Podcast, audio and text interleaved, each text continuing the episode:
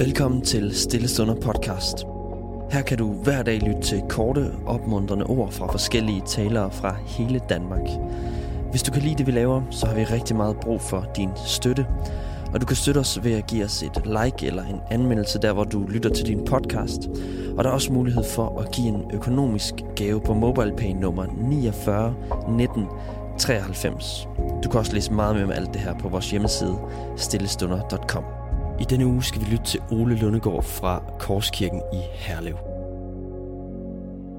Vi har hele ugen talt om kærlighed. Gud er kærlighed, og Jesus koger Moseloven ned til det, vi kalder det dobbelte kærlighedsbud.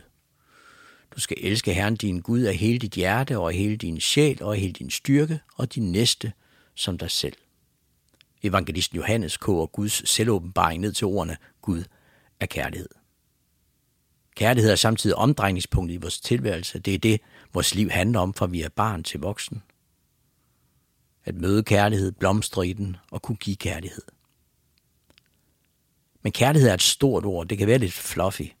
Hvad vil det sige for eksempel at elske Gud? Jeg har foreslået, at det i hvert fald begynder med, at vi er opmærksomme på Gud. Det er en grundbestanddel af kærlighed, at være opmærksom. Man kan ikke elske en, man ikke er opmærksom på. Den, man elsker, er man netop opmærksom på 100%. Så vi kan begynde med at være opmærksom på Gud, og det, det hører Gud til. Jesus, hans undervisning, hans liv, død og opstandelse. Og vi kan være opmærksom på vores næste og opmærksom på os selv. Nu kommer vi til den fjerde dimension af kærligheden. Den er ikke en del af det dobbelte kærlighedsbud, som vi kalder det, men er noget, Jesus tilføjer et andet sted, hvor han siger, I skal elske jeres fjender og bede for dem, der forfølger jer. Vi har altså et firedobbelt bud i virkeligheden. Elske Gud, vores næste, os selv og vores fjende. Hvert af kærlighedsbudene er svære på deres egen måde. Men at elske vores fjender er jo decideret modintuitivt. Dem vi ikke kan lide, kan vi jo netop ikke lide. Hvordan skulle vi kunne elske dem? Nu er det nok det færreste af os, der har decideret fjender. Men vi har alle nogen, vi er kommet på kant med. Nogen, vi ikke kan lide. Nogen, der ikke kan døje os. Nogen, der vækker vores ubehag osv.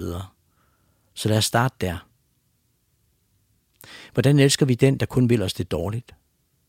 Og dem, vi selv føler antipati overfor? Den, der bagtaler os, sviner os til, forsøger at gøre os kede af det. Sådan noget kan jo foregå både i skoler, i studiemiljøer, på arbejdspladser og i familier.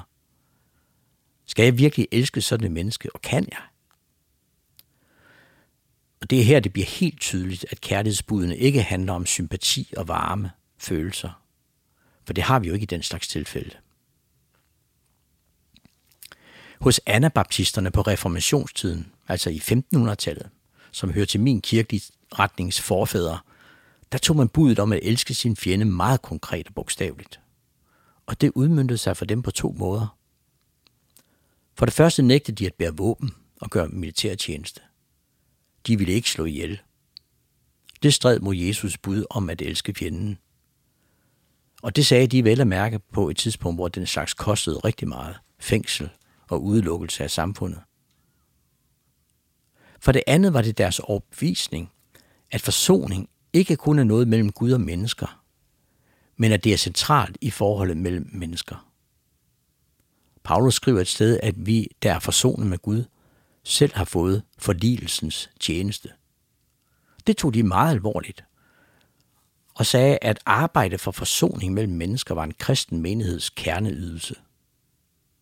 Kirken skulle være en forpost for den forsoning – og for den fredsstiftning, Gud vil skal ske i verden mellem mennesker. Et eksempel for verden. Og derfor gjorde de meget ud af, hvordan de selv kunne håndtere konflikter, når de opstod blandt dem selv. I stedet for at lade konflikten eskalere med brud og splittelse som resultat, det er desværre sket tit i kirkens historie, eller at vende det blinde øje til i sådan i konfliktskyhed og berøringsangst. Det er også en meget almindelig strategi, men ikke en god en. At elske sin fjende har altid lyttet voldsomt for kristne, og vi har tænkt, at det nok kun var nogle få helgener, der magtede det. Men en rød tråd gennem denne uge har været at prøve at se, hvad ordet elske indeholder. Og vi fandt frem til, at det begynder med at vise opmærksomhed. At elske vores fjender begynder også i noget ret praktisk og måske håndterligt. At vi søger at bygge broer til mennesker, i stedet for at grave grøfter. At vi vælger at lytte til vores modpart, og ikke bare belære om vores egen vinkel. Med budet om at elske vores fjender, så bliver vi helt klar over, at kærlighed involverer valg. Kærlighed er ikke kun noget, vi har naturligt, og ikke kun noget, der gives os ved helligånden, for det gør kærligheden nemlig. Men det er også en praktik, vi vælger, noget vi øver os i. Tak fordi du har lyttet med i denne uge. Må Guds velsignelse være over dig i dag. Lad os bede. Gud, lad hele mit væsen være rettet mod dig, så du kan være kærlighedens og barmhjertighedens Gud for mig og gennem mig. Amen. Tusind tak, fordi du lyttede med.